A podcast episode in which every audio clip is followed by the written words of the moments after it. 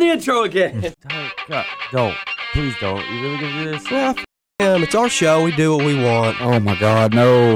Not another freaking wrestling podcast. Yay! Like I said, I don't give people watching me. So either you love me or you don't.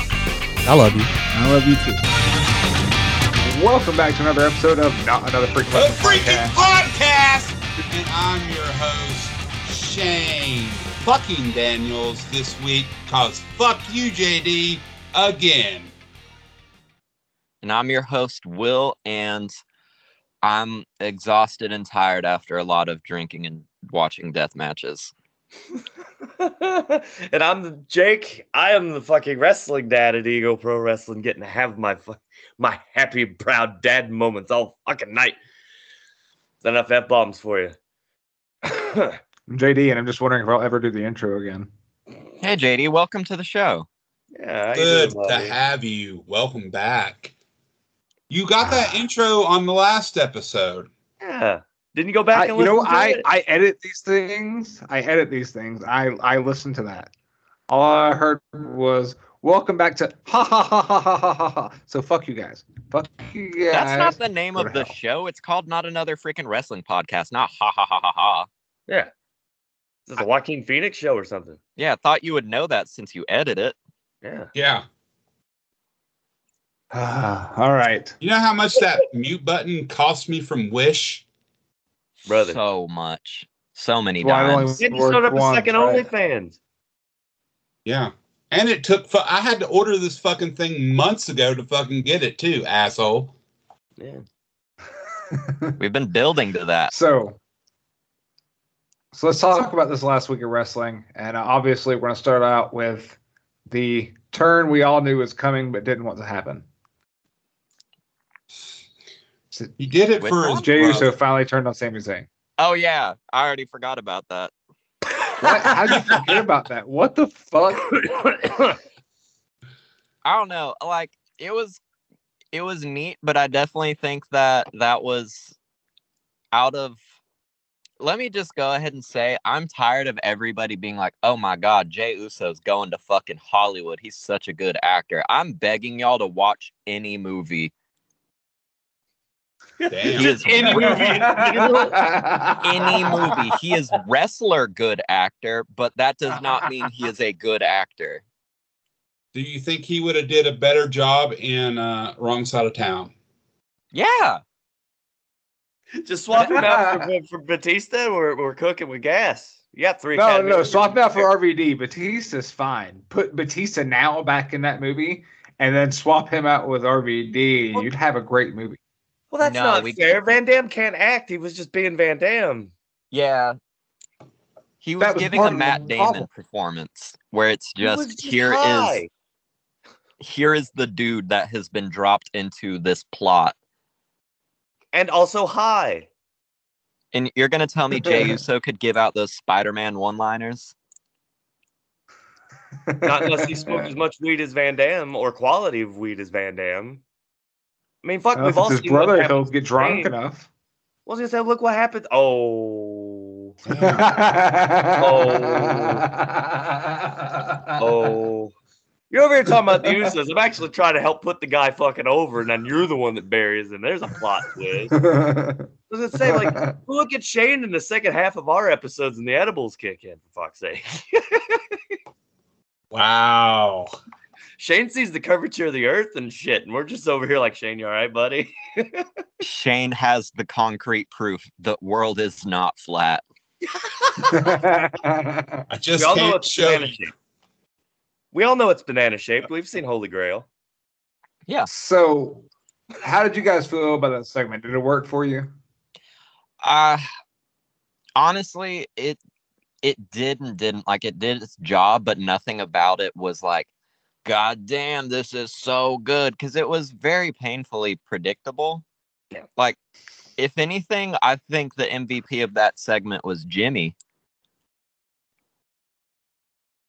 Jimmy in the that. ring getting real like seeing him get all heartbroken he was in his feelings. brothers turned on him and then seeing his head just slowly rise up cackling after Jey super kicks him. Jimmy was the MVP of that bit.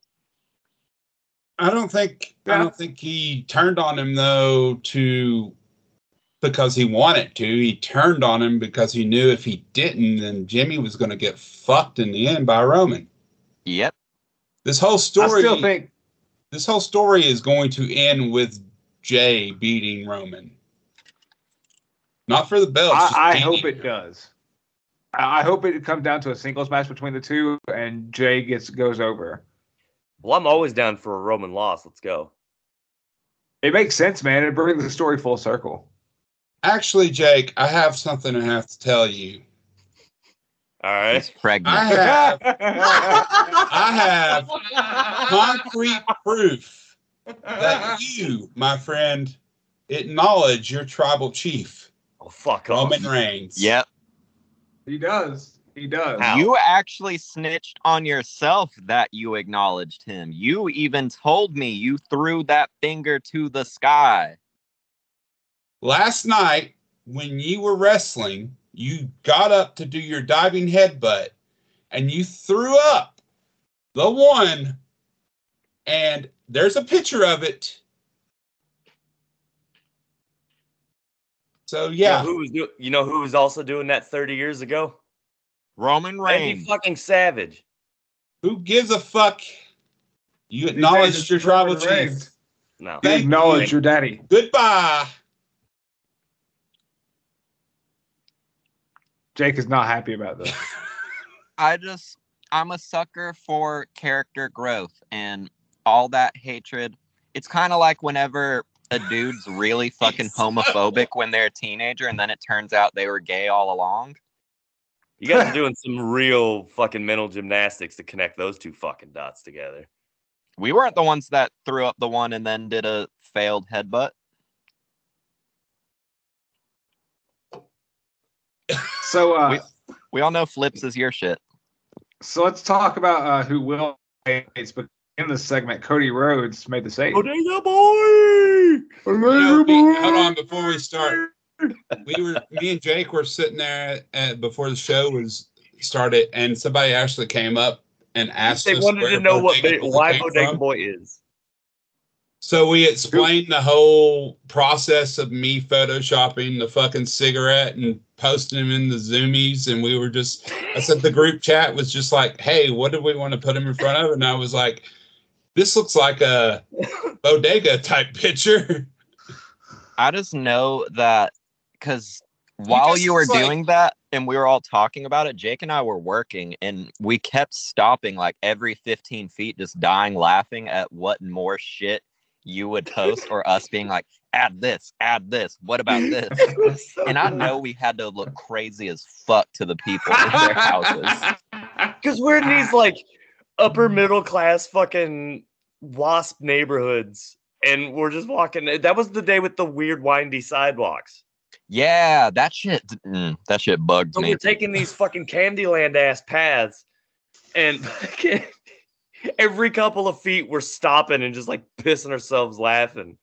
I feel like like I feel like we needed to to explain this to everybody because like we just kind of started doing it and just posting pictures of it without any kind of like explanation. So now you know we The just Photoshop shit because that's what I do, and, and we were just adding zoomies and and fucking all these different things, and it was kind of like okay, cool. And then like also another thing, kind of a running thing because we talk about Cody crying all the time is we added I added that picture and JD was like, you need to put the crying Jordan face in there.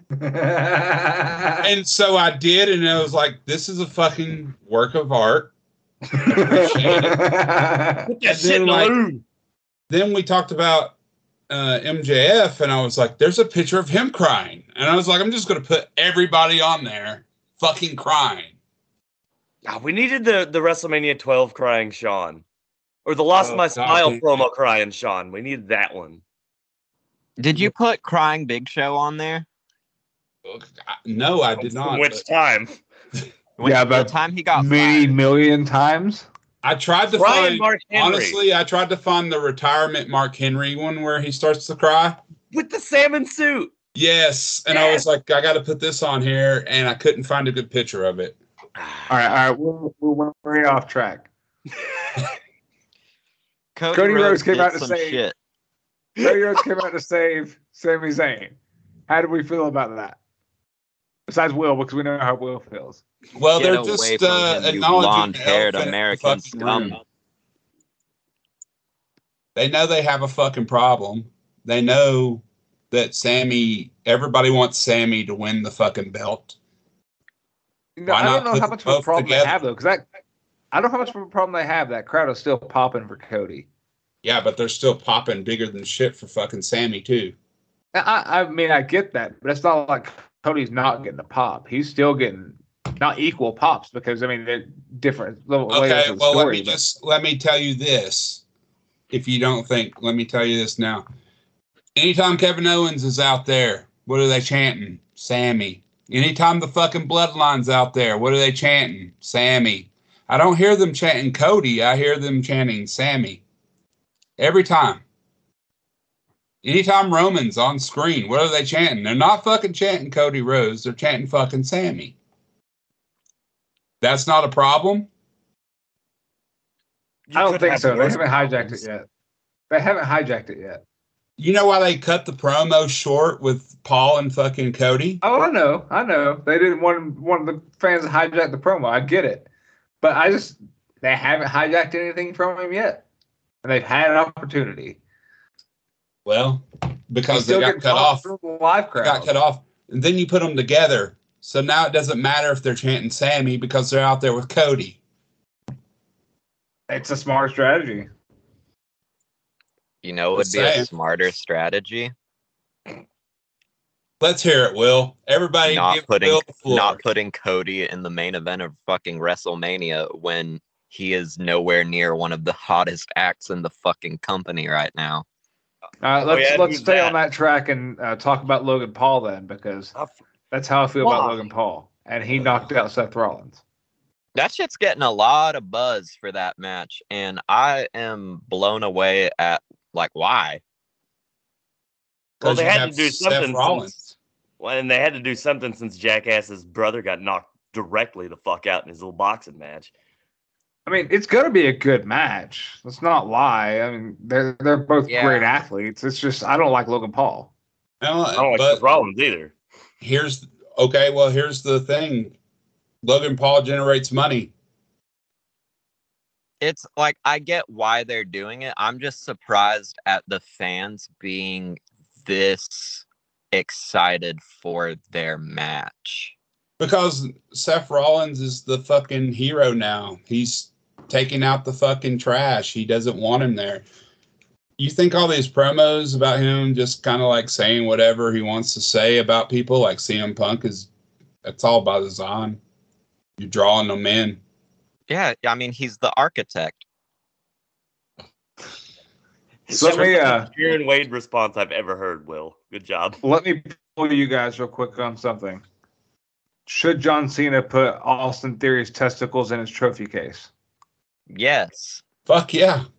Why not? I'm all for removing pedophiles' genitals.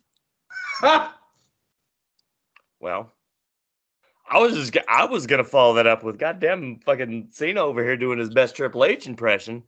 Yo, Very he cooked the kid. fuck out of him. Yeah, I- fucking Will's, Cena was Will's was better cooked. than mine.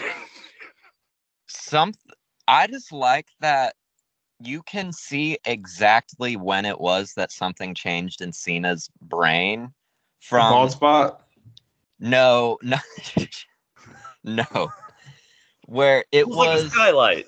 it was that CM Punk feud where Punk was just bodying him on the mic and then Cena was like never again. And that now has been a trend. Verbally eviscerates anyone he feuds with and it's incredible. I have to throw back to 20 years ago. Yeah. He's just not rhyming when he does it. Uh, Like I mean, that rap dude. he made about fucking Big Show for their WrestleMania match was fucking hilarious. The one he did on Zach Gowen. Oh Have- yeah. Your whole career is prosthetic, half your body's plastic. Do us all a favor and hop your ass in the traffic. I fucking died. I needed a senzu bean for that one. Like fuck. You I- really don't realize what you lost until you lose it. And I feel like that's why everybody's like John Cena's the GOAT and John Cena is the best because like we didn't appreciate his ass when he was there. And now that w- he's in Hollywood and he's, you know, coming back every so often, basically becoming The Rock, Hmm. it's like you know there's going to be one day there's not going to be a John Cena. Yeah, it's just like the the Hogan nostalgia run in the early 2000s. It's the same thing. Everybody was sick of Hogan's shit, and then he comes back, and everyone's like, "Hey, look, Hogan's here! Yay!" You know, it's the same thing. It was like, "Oh, we missed you, Joe. We were mean to you, John." But the Yeah. difference is, is that Cena can still put on a good match, and can still take bumps. Well, I mean, with Hogan though, it was never about a good match. It was all about the, you know, Hogan gets his ass whipped, does the shaky leg sell, I have to say, you, and then we go home. I have to say, my fucking one of my favorite matches. I don't like Hogan at all. I'm not Oh, by Hogan. any means a Hogan fan, but one of my favorite matches from WrestleMania is the Rock versus Hogan match because it was put together so well, and it Oh, yeah. really worked to Hogan's strengths at the time, and it really showed how much of a professional Rock was Yeah. because he didn't have to make him look as good as he did. And So- meanwhile, Austin's in the back kicking himself in the ass for turning that spot down Yeah, because it was supposed to be Steve. And then he got stuck with Scott, and then you know that did give us the best stunner sell of all time, though. yeah. What do you But mean? was- Linda I don't think McMahon Scott- wasn't. I don't That think wasn't the the, match Linda with Scott McMahon was one. that bad. Oh, the Linda McMahon sell, sweet zombie Linda. So how about my boy, the GOAT, Rey Mysterio Jr. getting inducted into the Hall of Fame by the only real choice possible, Conan. Yeah, we were uh, discussing this last night, and I was like, "Wow, they're really going to give Conan a live mic." Which I countered with, well, they gave Scott Steiner a fucking live mic. Yeah. And then I countered his counter with, he also had his brother up there to keep him in line. So Yeah, but He also Scott didn't have those- be tamed. Well, he also had didn't have those uh Shoney's paychecks rolling in no more from, from Yeah. that Shoney's he owns. Does he my, not my have only the Shoney's regret about that, the whole thing, is never going to that Shoney's. Well, I thought Shoney's like as a franchise is shut down. Is that not a thing? No, his just shut down. Oh, because we had Oh. like three in Dalton and we don't have any anymore. Yeah, I got a couple up here. Oh, well, okay. Yeah, but uh, you know, talking about Rey Mysterio, it's well deserved. Um, Yeah. it's a good first entry. I'm sad because I think if they're giving him the Hall of Fame induction now, then I'm assuming he has already at least told them like, I'm wrapping up here soon.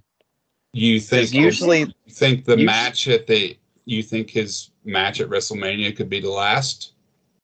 no, I mean, I that think would we've still got another year, but I think we've got just a year, and that makes me sad. I know he's got to be fucking hurting, but I love Rey Rey. Honestly, man I has been a think- professional since he was 15 years old. Let the man rest. Yo, How I much more think do you uh, want from him? I think Dominic retiring him at WrestleMania is best case scenario. Yep. Dom See, to I make s- man after that. I still think the best case scenario is mask versus hair. Rey beats him, and then we get bald prison Dom to bring Dominic to a whole new level. Now we'll they'll end up doing like hair versus career or some shit, and then Rey Rey gets to go out with his head up. Oh, you think he's just gonna retire after that match? I mean, why wouldn't he? He just wrestled his son at the biggest possible show he could. Because Put I need him to save way us from Bodega Boy. Why Bodega not Boy. give him the fucking rub though Who? on the way out? That's what I'm saying. Like, let him, you know, put I'm Dom talking over. about letting Dom beat him. Yeah, That's what I'm saying. Let Dom beat him, and then Rey can, you know, go off into the sunset his head with his head up. He puts his his fucking son over at WrestleMania. How fucking cool would that be? You tell me you wouldn't do That's that, Shane? I I'd think that's the best case that. scenario. Yeah. I don't know about y'all, but I would not put my child over. I mean, I've had All right, to do let's, it uh, before.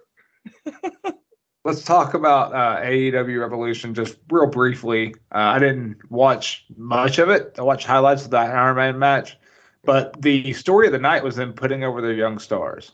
God I can tell. damn, they built their youngsters.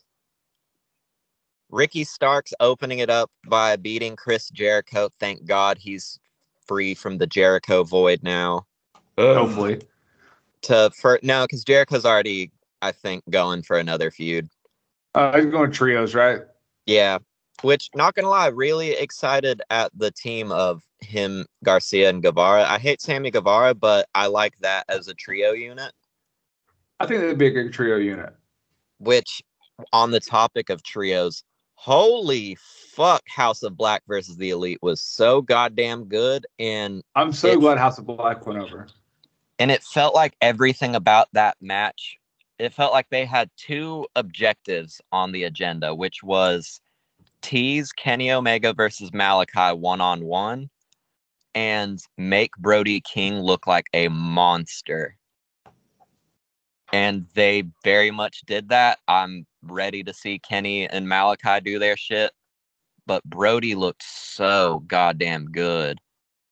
Got a Ruby Soho so- heel turn.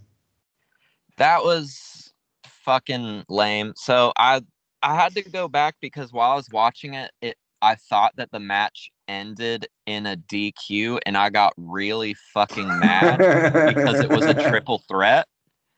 And I didn't realize that Jamie did pin her and then they did that shit and we're dinging the bell. Yeah. But I mean, it's it's whatever. I mean, you got to do something to try to salvage S- Saraya. All right. So how about that Iron Man match? We're gonna It talk was- about the spot. Yes, I want to talk about the spot. Fuck them kids. Fuck them kids. Yo, Let the like man get his heat. now, now, normally I agree with you. In this particular instance, he grabbed a cup that he did not know what was in it and threw it at a child who was not paid to be there. So My thing is, no, the only thing to me that I'm like, okay, no, that is bad, is that it was a cup full of tequila. That's the How's problem. he supposed to didn't know? That's Okay, the problem. well, he now wasn't he got- to know. He just grabbed the fucking cup. Yeah, well, now he helped that family get a paycheck. there you go. Good guy MJF. Exactly. Fuck them kids. Truly this is insulting. what I mean. Th- This feeds into what I was talking about, where I said it feels like he's peaked because he's having to, if he's having to do shit like this to get heat, like, come on, come on. No, I see. I told y'all as soon as the match was done in the group chat, we got to walk back all the MJF doubting and slander because he definitely proved himself with the Iron Man match. Brother, he's a heel after my own fucking heart with that one. You're talking He to the dude that looked at a kid at Eagle Pro and told him he hoped his parents died. I, I mean, I'm also talking to the dude who said he had very. I'm about to say the ugly baby. That's like the most infamous story. Look at that ugly baby. I, I never want that, That to be a started thing to go fucking play. World War Three. Yeah, just had Brother. to be there. brother. that was fun. Because But- apparently, uh, Will, for this that you don't know, and anyone listening that doesn't know, apparently the child that I pointed out and said, "Look at that ugly baby," who's who I could not see, I could not discern the aesthetics of this child. I was just trying to get my fucking heat, and apparently this child had health problems and almost died. Oh God! times. God! So I I feel for MJF in that situation. How was I supposed to know that the child was fucking sickly and almost dead? How was MJF supposed to know there was tequila in this cup? And what venue gives out tequila and clear plastic solo cups for fuck's sake? He has a fucking point. Thank you. right. And I counter another little keynote to uh, that. every big wrestling show I've ever been to just uses plastic cups. Another keynote The to the fucking story about Jayke and the baby. I grabbed Jayke up and I whispered in her ear. I said, "That's the funniest shit ever." And then I felt like an asshole after they told me that, and I was like, "Fuck." the rest of this match, though, told a wonderful story. Um, you got to see MJF show character development throughout the match, which is very rare. Um, so he just like went from doubting himself to being extremely confident to realizing he couldn't do it in the 60 minutes his uh, doing it the right way so he was going to go back to his cheating ways and do it that way and i just thought it was such good fucking character development Yeah, no, It was now, fucking great. I He held also like the uh the devil mask and the violins entrance too. So But now, don't you feel bad a little bit, JD? Fucking coming down on him for his fucking promo, like that ain't it, man. Trying to look scared and shit. Like he paid it off in the fucking match. How's that crow taste? You got? i still think no because i still think every mjf feud is the same Well, yeah, but every Ric Flair feud was the same. Every Roddy Piper feud was the same. If it works, keep using it. Not everyone can be as varied and fleshed out as Ernest the Cat Miller and have robust storylines and varying feuds. But I don't know. He's definitely like he's. I won't say he's one note as a wrestler because in the ring he's really solid. I just think promo wise he's he's very much settling into his catchphrase era of Yeah. well this works so why change it. Exactly. Dwayne. Use it till it stops working. But it's it's stopped working. I heard you, JD. I heard what you just said. So what you're saying Yeah. is that he's no more better than Dwayne. Oh, He's Uh, I'm not not, wrong. wrong. uh, but Jayke hates Dwayne, but fucking likes I likes don't MJF. hate Dwayne. Yes, You you do are like, too. ah, it's the same thing over I don't and over hate again. Dwayne. Smell what the rock is cooking. Whoop your candy ass, Jabroni. Catchphrase. Catchphrases and what Ow. does MJF do? Same thing, and you're like, ah, it's good. When did I ever say I hated Dwayne? I feel like I've heard that before. I've got receipts, bro. I've got receipts. I hate late game Dwayne because he was lazy and his promos were push button. But you're talking about like 98, 99, 2000 Dwayne? Wonderful. Okay, fair point, but still. He Okay. he did give us that beautiful moment of burying the dog shit out of Al Snow. And the attempted burial of debuting Chris Jericho. Yeah, he tried. and also that fucking systematic burial of fucking daddy ass. God, Uh, are you there? Well, and he Please, gave us one of the greatest uh, wrestling moments ever. Him and the Hurricane on Raw. brother. That was the one shining example of late late game Dwayne mini feud with the Hurricane. let's shift gears and talk a little bit about local wrestling uh, because you know apparently it's thriving. Yeah, I went to a show last night. I know that's surprising. I went to a couple shows. I got a souvenir I, uh, from it. I did not go to a show, but another one of our co-hosts went to a show, and I asked him to stay home because he doesn't know how to coexist on a podcast anymore. Did, did you But apparently ask that building was just packed. him from the chat, big guy? I mean, what does it look like? well, I mean, you are the fucking admin here. You can dole out the band hammer when you want. I mean, it is technically your show. We're just here for the ride, right? Yeah. You're looking a little Vince McMahonish over there, buddy. You know, no, it's not even that. It's just that like we can't even work. We can't even talk on the podcast because he's spending every three seconds taking shots, and it just it, it, we couldn't do it this week. So I told him to stay at home and listen to us and see how we do it, and maybe come back next week. I mean, you of all people should know how he is. He's he's your old tag partner. I, mean, know, and I, that's the reason I, that that's the reason I told him to stay at home know, so he can we chill know out. Tyler has a short fuse, okay? Yeah, He needed to calm down a little bit, so he's gonna chill out this week, and we'll be back next week, and we'll pick up from there. JD done threw Tyler's ass in timeout. Anyway, Time Tyler out, was at Tyler. McDonald. Tyler was at McDonald last night, and he sent us pictures of the building. and It's packed out. Uh, so Yeah. McDonald's drawing two weeks in a row. But I mean, it's, Oh, yeah. it's still the beginning of the show, so we'll, we'll see how they're drawing in a month. Well, when I went to Eagle Pro last night, it was standing room only. They were pulling chairs out of offices in the uh, armory. They were taking the chairs from us because I was in the back, you know, and, and just talking to everybody, and they had to get the chairs from us. Uh, real solid, solid show um, last night too. I I do want to note publicly, um, I got to see a lot of Jaden's kids last night and uh, afterwards I messaged him because I left after the semi, and I messaged him and I just said, "Hey, you got a, a great bunch of kids. Um, keep it up. Safe travels." And uh, The PC doing some fucking work out there, guys. Like, I've been harping about them fucking kids for a while.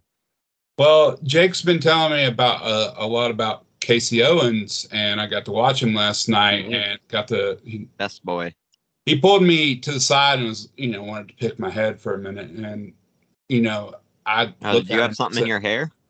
No, like pick, pick my brain, and uh because he has an upcoming match, and you know he was wanting a strategy.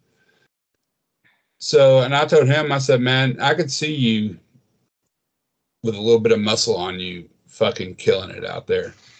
And with the style that he was trying to uh, put over to me, I think it would be real interesting to see that. So, shout out to Jaden, the PC, all those guys killed it. At the last, um, at the at the last uh, year strong anniversary show for TWE, because we do the the Drew Game Battle Royal every year, and Casey won the last one, which was the second ever we did, and it mostly came down to, like, Jaden came to me and he's like, "We're thinking about putting Casey over in this thing because I think Drew would have liked him," and I was like, "Yeah, he would have loved this kid," you know. And we were watching you dole out some knowledge to some of the folks that were there early last night, and Casey's sitting there watching you, and I walked up and I was like, "You remember how we told you that like we'd always thought that Drew would have liked you?" He's like, "Yeah," and I was like, Shane said the same thing. And for real, to me, you were like if Shane and Drew adopted a child and raised it together and taught it to wrestle. And he goes, "Thank you." And you know what? I went up to him and I told him that's what you said. And uh, he said, uh, you know, I forgot what he fucking said, but it was real nice. And he's like, uh, I said, I've, I've heard a lot about you. And he was like, yeah, hopefully it was good things. Um, you know, I would have really you liked told to him wrestle. only bad. I would really like to wrestled him if I was wrestling. I'd like to. Oh, you'd have a great time, man. oh He's yeah. Him and He's him good. and that Josh Locke, th- those two kids are gonna be something. They may not get to like Jaden heights of something, but th- those two kids are gonna be something. Like, watch out for I 'em. think They can do anything they want to do. They can get to Mhm. Jaden Heights if they wanted to. It's just a matter of how much work they want to put in to get to that height. And he always preaches trust the process. Yep. Um, so I firmly believe out of all of Jaden's babies right now, Casey has the biggest and best shot. Like I would, I can see him being on TV. Oh, he'd be great for like NWA or something. Like, he's a little throwback, and I love that kid, man. All right. Um, Jayke, you want to put over Katie on the podcast? Oh Jesus, man. There's there's a reason that like when we do RCW that when she shows up and Ben Thrasher sees her and he goes, "There's the MVP."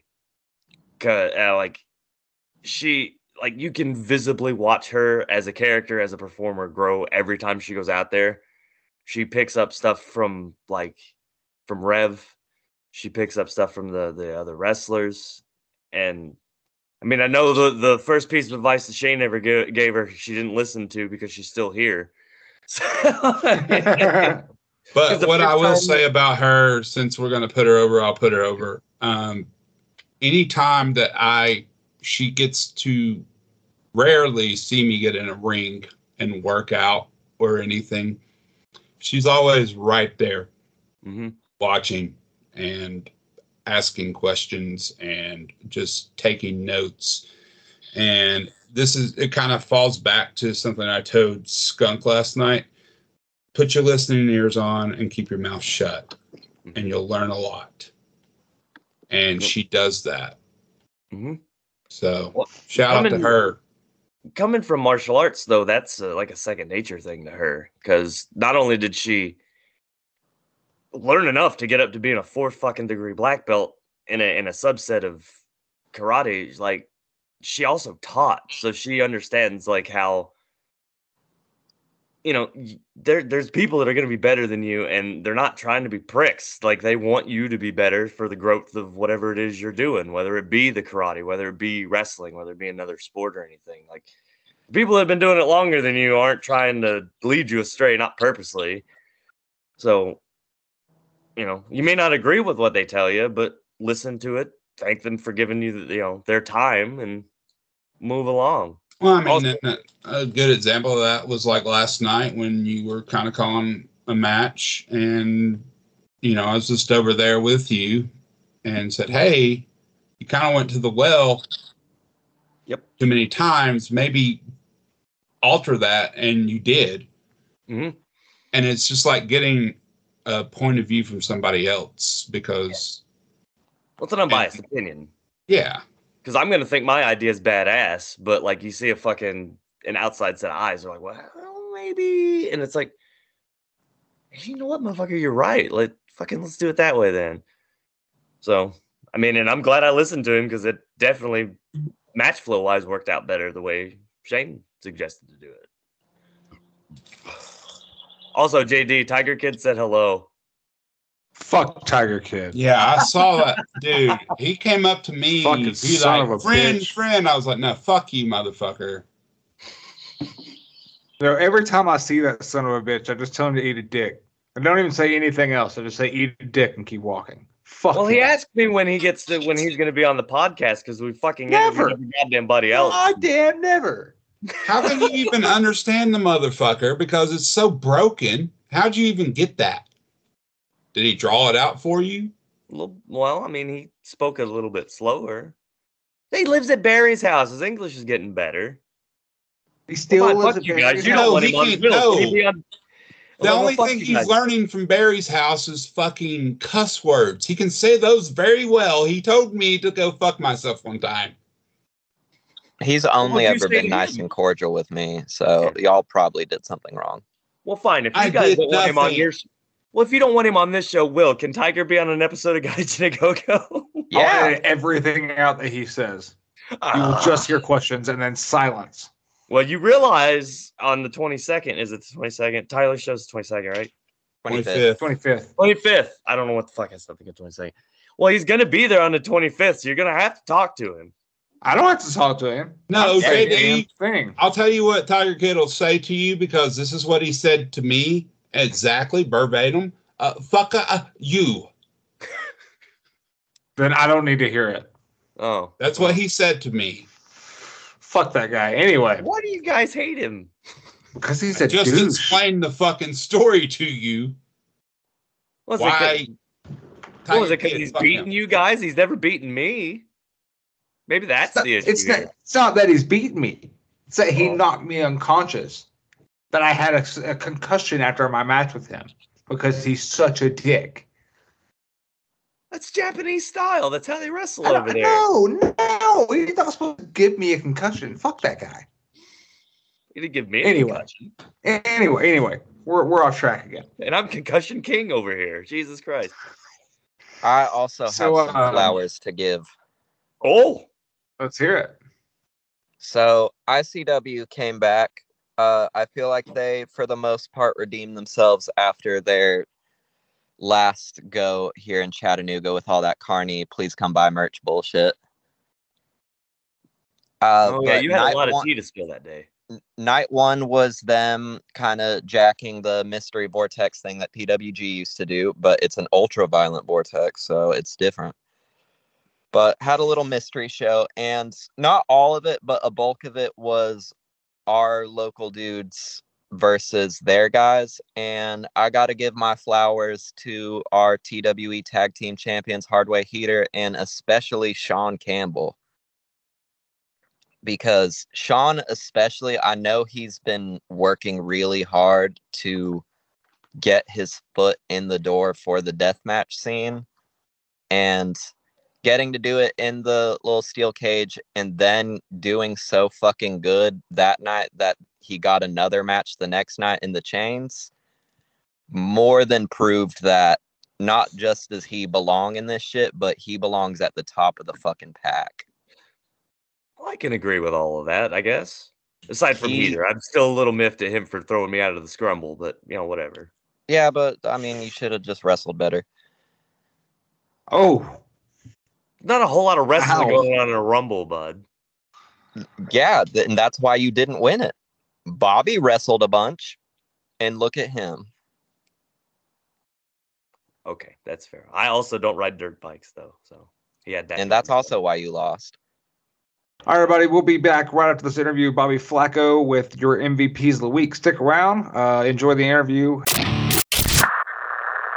All right, everybody. Welcome to our interview with Bobby Flaco, the winner of the 2023 Scenic City Rumble.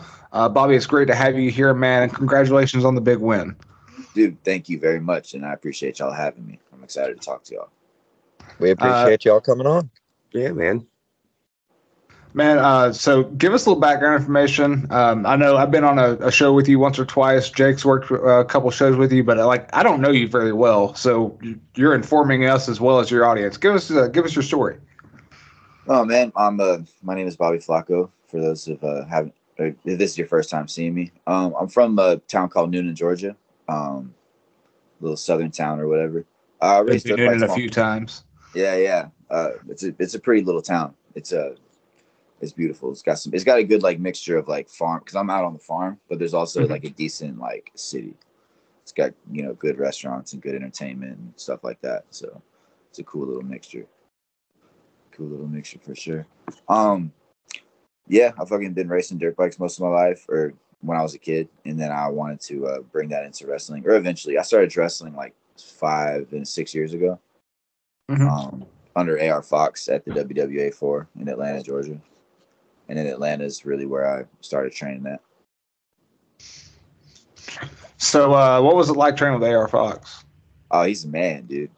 He's a man. He uh I'm super I didn't really do I didn't know nothing about him. I didn't know much about I don't know anything about indie indie wrestling when I went up to the WWA 4. I had met a couple of guys. I don't know if y'all have seen King Garuda or Garuda. He's like a luchador out here in the South.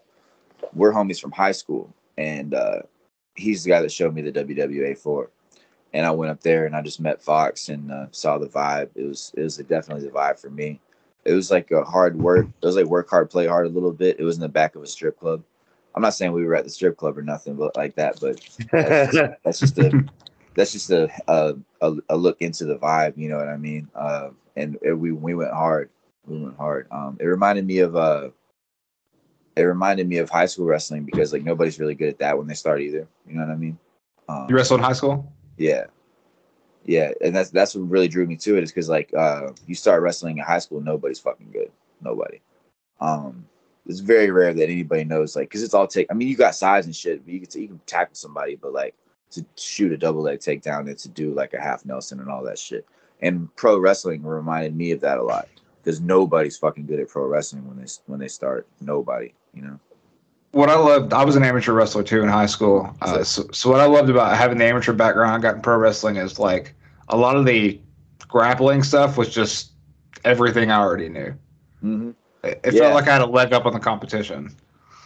Indeed, especially I can put, especially like in the first part of matches, you can throw that shit in, Mhm. and then like cool pins and stuff. Yeah, there's a lot to play with, for sure. I don't think it helps you as much as most people would think, though. No, no, it is not.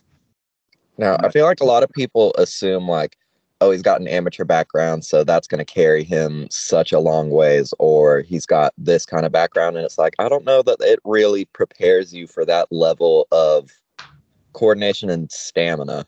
Mm. I will say the stamina in real wrestling is way fucking harder than this shit. I'll say that for real. Re- high agree. school wrestling is like the hardest. I, I, I, my high school was crazy. Garuda was in there. The Finlay family was in there. I was on the high school wrestling t- team with David Finlay. Uh, junior. Okay. And yeah, so I was talking to him about that, and I was like, dude, that shit is still the hardest thing we've ever done, right? And he's like, the LA, the, the dojos when he first started, because that motherfucker is a is a name, and he went from da- he went Black Trunks Dojo from day one. You know, that's some real shit. And, but he said the dojos were like the, what the hard, a little bit harder than high school wrestling. But yeah, like high school wrestling's hard as fucking shit. Yeah, I remember when I got the I remember that that I knew in school that did that shit, like the dropping weight and the Mm. picking up weight and the, like all that shit. I was like, how do you do it? It's horrible. I remember when I got in the army, I kept doing wrestling. I, I wrestled for our uh, Fort Benning post team, and uh, it was so much harder outside of high school because like you're accountable for yourself at that point. There's no coach like really riding your ass like that, dude. Right. Oh my god, That shit was rough. I miss that amateur shit though. Like uh, the, just the competition of it was so much fun. Mhm. Yeah. So uh, after you trained and everything, uh, how did you get? Where did you get started? Well, who were your first opponents? Notable first things in your career that really stand out to you? my first match outside of I mean you have trainings that's the best thing about the four the WWA four is we have training matches. So that's a really leg up that I think that we have is we're able to get reps every Thursday and you know actually get out there and wrestle. Um there was that and then the, after outside of that um my first match was in like a barn against Leon Ruff actually. Me and Leon Ruff uh Oh, so he was Okay. booked and I wasn't, and I think I pulled up with like I think Cavern Canyon told me to pull up, and uh yeah, we wrestled in like a little fucking antique mall slash barn thing for like thirty ish people. It was fire. And that was the first thing I really started doing, and then you know, I just started following people around. That's that was like my my thing. I knew that people were on like levels above me, and I can't remember who like passed on the advice or just like go where the good people are at. So for me, I was training with like Austin Theory and like AC Mac and like Ashton Starr and shit. So like those were basically the three guys that I'm like, okay, well if they're on show, it's it's probably a fucking good one. And I'll go follow them around and try to see what the quality like what quality work is like. I mean, obviously you get your especially at the beginning, you get your reps, however, you take whatever like will take you. But aside from that, um I would yeah, I would try to fo- kind of follow those guys and do the shows they were doing and try to pick up from them. who would you say uh, were your biggest influences wrestling style wise? Hmm. I don't know, man. I- Uh, I guess like inspiration wise, for sure, just like Rey and Eddie. I got a weird, like, influence spirit of wrestling for sure. Um, a lot of it since I've been training is a lot of like AR Fox, especially like the the little in between type stuffs. Like I can't obviously steal his moves, even if I was physically able to. You shouldn't steal the cool stuff, but I, uh, you know, I'll steal his the way he gets from from one little way point or from point A to point B or whatever, you know. Um, but like inspiration wise, I was always into like the Rey and Eddie back in the day. That was my thing. So you were uh, you've been plugging away in the indie scene for the last several years. Uh, you've been kind of around the SCI. I know you, I think you worked a few cards with them, feature matches and stuff. Mhm. Um, talk about getting involved with them and what that did for your career. Oh, it's it's been huge, man. Honestly, at first you don't um know what the what they can actually do. You know what I mean? It's hard to gauge like what these indies are doing. But SCI's got something really special. And that's nothing against anybody else, but SCI truly does have something very special that. And especially in the tournament. Uh and getting involved with them has been awesome, man. I've always had I think my first match was like a I think they I think they saw me at Action, and I had like a match with Sonico or something. Uh, and then there was like the SCI Futures thing and stuff like that. So I've always been real fortunate to have uh, good opportunities with them. Uh, yeah, so I think the timing's real good. Honestly, I was surprised too. I know I've been plugging in and out of them. I'm not all, the most featured guy at SCI, so that honestly did serve for a good surprise. Um, but yeah, it's been it's, it's helped me a lot for sure. They it's a, it's a good place to be. I I mean, I don't think people really realize that. Like, that's a you don't know how many people are watching uh, just live, and then how many people are going back and watching on demand. Mhm. So like uh, you're getting featured, seen by thousands of people, potentially hundreds of thousands. Mhm. Getting interviews too. That's I've, I've never done really interviews before. it's That's cool. uh, fortunate, huh? Yo, for sure, definitely. I didn't really think about it because, like, when you're like a smaller guy, you're like, all right, I can't get caught up in fucking winning matches. That seems like a way to be depressed all the time. But like, fucking, that shit's cool. You know what I mean? When people are happy for you, like, well, especially once you start figuring out your shit, like once you get pretty good at wrestling, that means that people want. Not most of the time, that means that people want to see you succeed, or like that's indicative of it. So like. And when you do succeed and they're like super happy for you, it's almost like fucking duh. You know what I mean? Of course they're gonna love that shit. So let's uh let's talk about the night of that rumble. Um, when did you find out you were going over? Um, I guess that morning I really truly knew that I was going over. Um, I didn't then I it hit me up about the dates for SCI, and kind of you know that I was going to be in it, but I didn't know I was going to win that rumble. Uh, until like the morning of or whatever. And yeah, they just hit me up and told me who was going to be in it. Um, dude, Eric Royals the man to to be in there with. Uh, made it real smooth. I I study a lot of matches, but to be honest, man, I never thought about a rumble that much, and like spots and like how how to do it, like especially down to two. So Was I that your first time doing a Rumble type match? a long one for except one that I'm not just in there dicking around, you know. Yeah.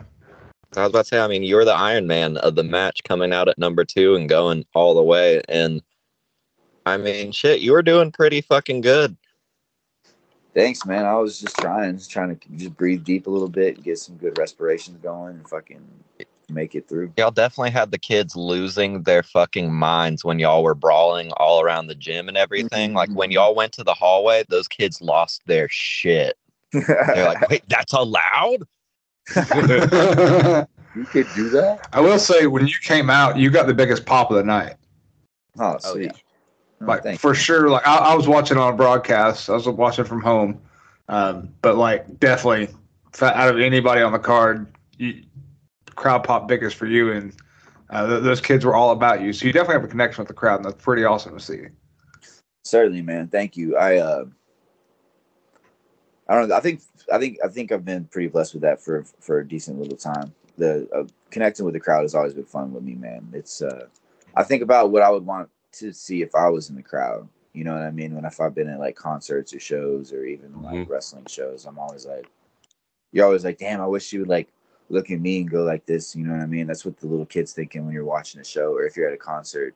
You're like, oh, is he looking at me? Like even you know, it's just what the fuck we're thinking for whatever reason, and everybody wants to get involved. So And I that's- think it's awesome. That's definitely something that I noticed about you because first time I got to see you live was a handful of years ago now. And even then, it was one of the first things I noticed was that you, it's not just, oh, he works the crowd a lot. Like you feed off of and fuel that energy. So, and it becomes infectious enough that it seems kind of impossible not to side with you. Now that you start bringing out the dirt bike, it's just gone tenfold. Yeah, yeah, I appreciate that shit. I, I've I've noticed that too. I'm glad I've I haven't been using the dirt bike in the last couple of weeks because of the venues, and uh, I'm glad I'm still getting over without the dirt bike. So that's good. Yeah. but yeah, I've always the, the people are why we're there, so it's always been important to me to try to get connected with them.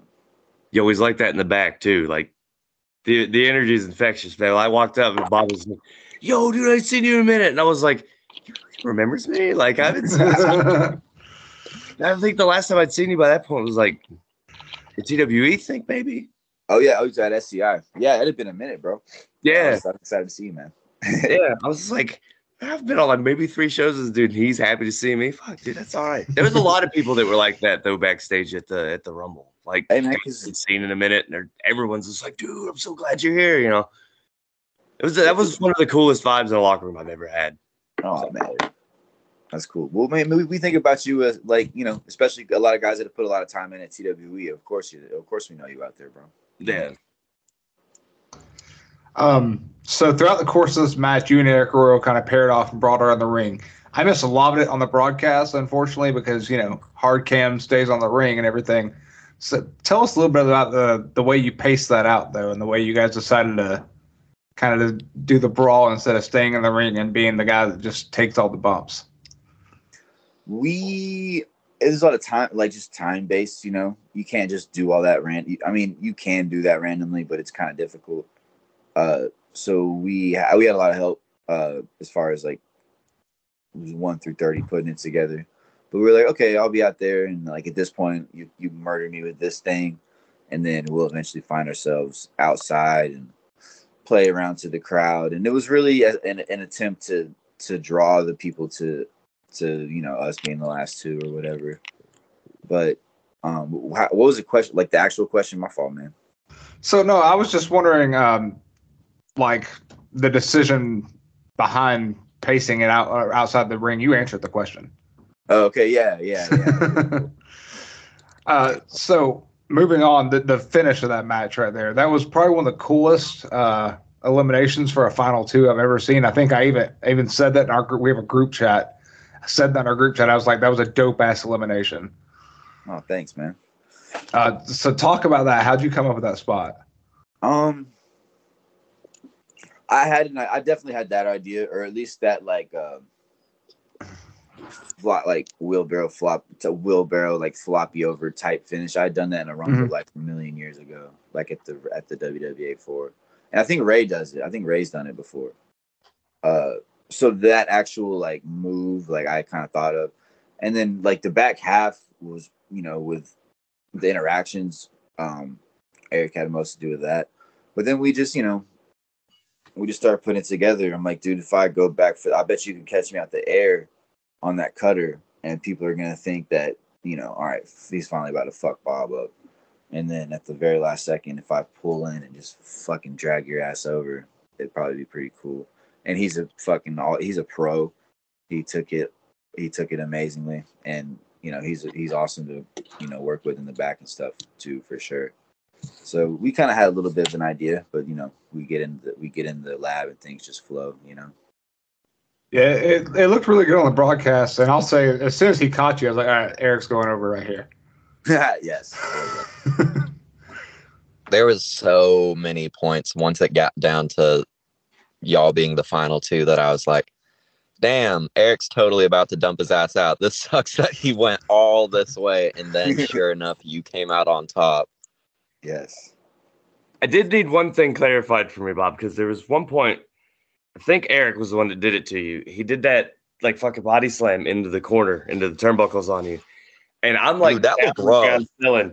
and it looked like your head went, and you rolled out of the ring. I even grabbed the ref. I was like, dude, go check on him because that looked gross. Is Oh, he man. good? Were you all right, or was that planned? It was good, and for uh, some fucking how, it, he told me it was gonna be fine, and it was.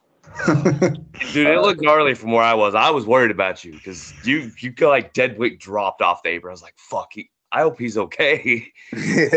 Somebody go check him. Yeah, thanks for sending the refs. There's there I, there was refs there checking on me for sure. okay. Uh, that some lady kept giving me ice. That was my favorite part.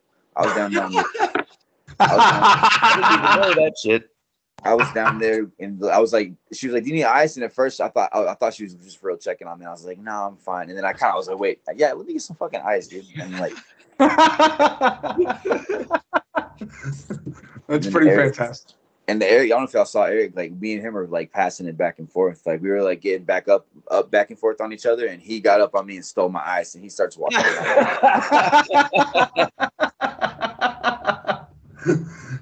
Uh, I don't know but if that's a anything- fun, spontaneous story to tell in the middle of a match. Yeah. That shit was funny. Uh, so after you won, what was the emotion like in the ring for you? What was it like processing all that? Dude, that shit was wild. Um, I don't know. You do turn it up like a like a little bit Mm-hmm. because I struggle with like like I don't know if y'all guys watch Rico win Rico Gonzalez win matches. He's very very good at that shit like all the time. Just like even a singles match, he's very like excited and like into it. And I don't think I always bring that to the table. So I really had to like you know, I just focused on it and made sure that I really dug deep and like felt it. But most of it was real, man. Uh, especially like out getting like outside of the ring. Um, most of it was super real. And when I say I focused on doing more, it's just because I was probably super. I was I knew I'd be super fucking tired, so I had to make sure I focused on like still making my you know feeling my emotion in my face and kind of moving around like I don't like what the fuck you know what I mean while I'm fucking di- dead. And then the real emotion was when I was laying on the ground outside and everybody was crowding around me. That was what the real emotion was. That's awesome, man. It was a it was a really cool feel good moment, especially for somebody that like like I said, no offense, but I would have never guessed you were going to win that match. With all the names that matched, Mm-hmm. Bobby Flaco would not have been the one I picked. So it was a real cool ass feel good moment that SCI delivered this year.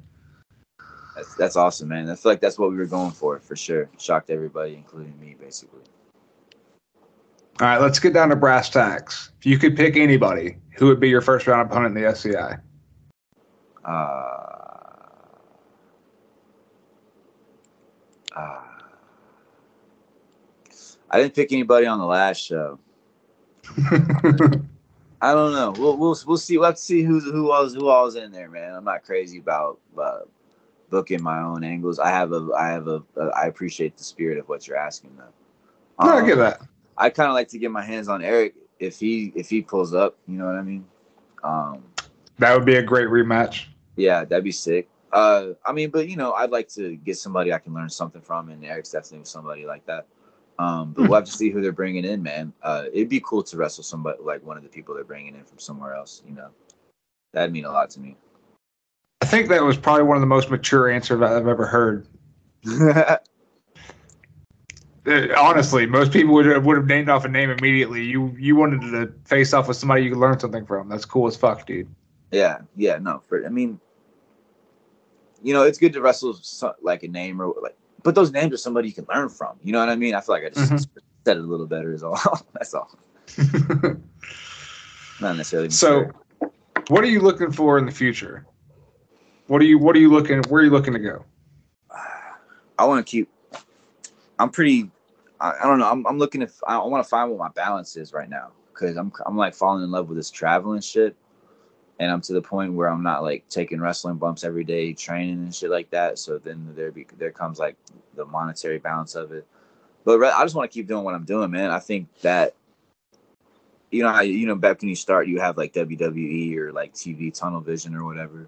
Um, but I'm having a lot of fucking fun right now. Uh, but I definitely want to continue to grow my just my wrestling and my like brand for to not to be a fucking one of those guys, but like just keep growing and expanding and stuff like that, and get on bigger shows and get my name in front of more people and travel more places. And I'm doing these like travel vlogs on YouTube. If you guys can check those out, like that's that's something I see a big future into. And like seeing the like the success I have in wrestling over six years makes me want to like start working on other stuff too while still doing wrestling. So I want to just keep growing with it, man. I need to travel more in wrestling too, do up northeast, and there's a whole fucking shit ton of stuff going on up there. And I know if I just pull up for a week or two, I can make some noise. So stuff like that, man. That's awesome, dude. Uh, give us your plugs. Uh, what do you got going on? Uh, give us the socials. Anything you want us to follow or know about? Um, my uh, let's see about dates right now. I don't got nothing until Mania week, and I'm just gonna go out there and see what's up. I'm kind of like uh, like stacking up it a little bit because after that, I got a Peru tour. I got a Chile, uh, Peru, Argentina, Colombia, uh, South America tour we're putting together. Um, with my guy Zinchi, who I went with to South America with last year. Uh, Love Zinchi. like- yeah, he's the man, dude. Uh, we're starting in like they're going to like Ecuador, but then I'm gonna meet him in like Colombia, and then there's like a week or two in Peru, and then Chile is Chile. There's a shit ton of wrestling in Chile, man. It's uh, all Really? the other all the other countries you can kind of there you can find it, but you can go to Chile and just work. It's it's pretty sick. That's awesome. Yeah, I got that got that happening. Um, obviously SCI is a big date I'm looking forward to. Um, that's July 14th or 15th, I think. Um, my my Twitter is just Bobby Flaco WWA4, which is gonna have all that type of content. But yeah, I make the motocross shit too is on there. Uh, my YouTube is Bobby Flaco 4, and that's where uh, that's where I'm really trying to invest a lot of longevity in, and that's I think I'm you know I think if I put some effort into that, I can create some something that's that's worth something in the future. There, uh, my Instagram's Bobby Flaco four. It, it, there's two of them, but if it's the one that looks current, you know, there's one that looks old and there's one that looks new. You know, uh, so check those out. Anything y'all show love to, I appreciate it.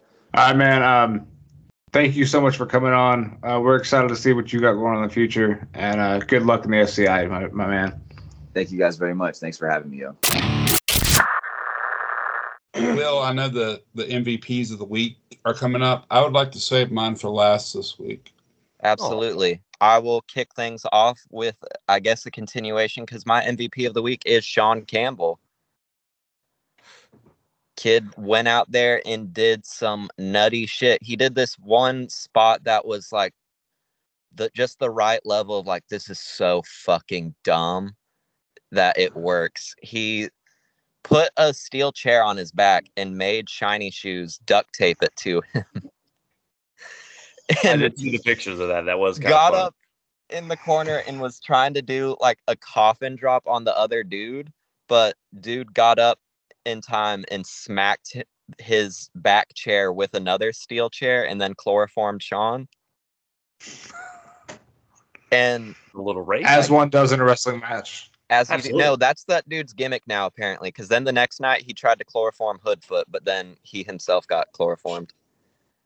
Live by the Oh. chloroform, die by the chloroform. Yeah, Exactly. but Sean Campbell is my MVP for the week. Super proud of the kid. All right.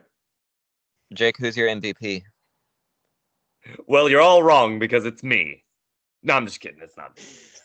I gotta keep the gimmick going. No, um, honestly, I have co MVPs this week, and uh, I'm a little biased, but one of them's gonna be uh, Katie, and uh, the other one's gonna be uh, Jack or Asmo, as the work name goes at Ego. Like they had their little spot that they did in the semi main, and they became the spot of uh, the match. Their that whole match that they were involved in became a backdrop to the one spot that they had, and like it, it was it was a nice little spot, and you know, and, and getting to see people that are relatively fresh to the business still with that excitement and want to learn and want to get better part kind of makes me feel better better as like this convergent convergently old man that fucking hates everything and i'm like oh i remember those days when the shit was new and i didn't fucking hate everything i miss those days and getting to see somebody else do that you know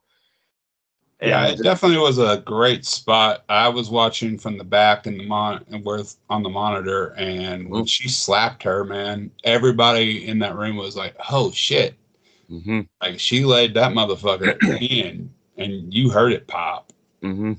And, and like, damn, and I don't know if, if he's listening, but shout out to uh, the Rev for actually calling that fucking spot several days in advance in a different fucking town for them to do. Because I, I I love that he has. I don't know if you can necessarily call it taking Katie under his wing or not, but like. There's a lot of his game that you can see in hers now. And like I don't know. One of my favorite things is anytime that TWE has class, you can, if if they're not doing something in the ring currently, Katie's got the Rev cornered and she's drilling him about like, what can I do to be a better manager? You know what, what kind of shit should I be doing? How can I not take away heat from who I'm with, and add it to them while still generating heat and all this kind of stuff? And it's just like I don't know. She's just become this little student, and it's it's fun to see. All right, JD. My MVP of the week is going to be Roxanne Perez with her uh, Heartbreak Kid Shawn Michaels concussion spot.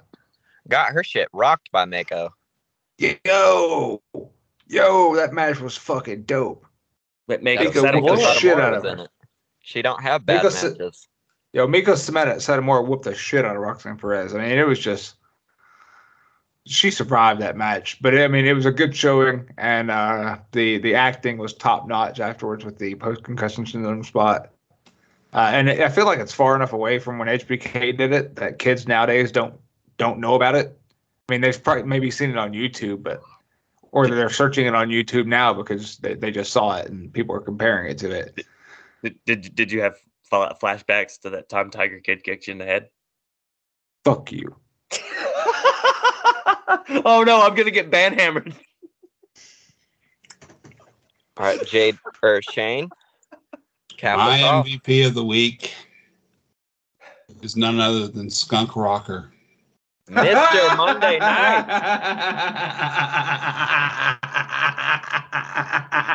knew what you did there. Can He- MVP still lose? He did lose. He did wrestle you last night in a different town. But it was Different town, same results, huh?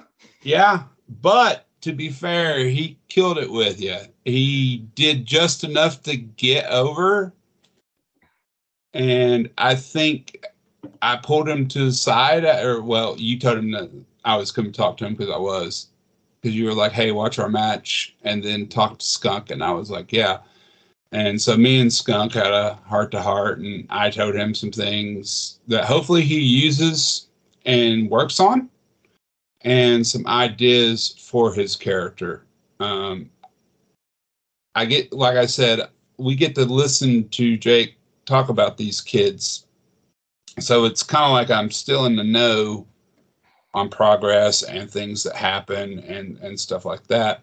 So listening to what Jayke has told us and reading the things and watching the match that he shared and stuff like that, it was a big improvement from that. And so, yeah, I told him to just keep working on this stuff and to open his ears more and keep his mouth shut Mm. a lot more. And I mean, begrudgingly, I will give the credit. Like it, it's it's hard to come into a place. I'm sure, as we all know, to come into a place cold and get any kind of a fucking reaction, especially the ego, because they don't fucking know you don't give a fuck. And I mean, he had people on his side, but at the same time, you're working with me, who basically fucking crucified the local fucking legend like he did a few months ago. But be that as it may, like they felt like they were getting something that they they weren't paying for, because Barry legitimately went on the mic and said, "Oh, this is a fucking guy that's got a bone to pick with you from Chattanooga," and uh puts TWE over and is like, "Here he comes now," and fucking skunk fucking pegs it to the fucking ring and starts whooping my ass in the street. And see, when Barry cut that promo, this always goes back to th- something that I always tried to do in Knoxville was work together with people and, and mm-hmm. stuff like that. And Barry puts over TWE and, and even told everybody there, I I didn't count. I don't know how many chairs were there. I know it was standing room only. He said, Hey, if you got time to go to Chattanooga and you want to watch some wrestling, go to TWE. They put on an excellent show and, you know, really established that and established Skunk. And then you put him over the way you did in the match. And then the finish and all that stuff and, and all the little uh, stuff where you hiked your leg up and, you know, took a piss on him and, you know, just kicked dirt on him. Like it was good storytelling on your part with him. So kudos to you in that and also making him look good as well. Well, the taking the whiz thing is just kind of a. I've been doing that against him because it's like he does an animal gimmick, right? So animals mark their fucking territory and then they try to bury it afterwards. So I was. It's just like a small, subtle storytelling beat that I was like, oh, this is how I get a rise out of people if they. But I picked up on that as well, you know, as a story part of the storytelling because I know what you're doing in Chattanooga. Yeah. But they don't necessarily know, but you did it anyways. So that's it. All right, man. Uh, cool to have to put skunk over there. Thank you, everybody, for listening to the episode of Not Another Freaking Wrestling Podcast. And um, I hope you enjoyed this interview with Bobby Flaco. Jayke, what do they need to do? Bring more outtakes.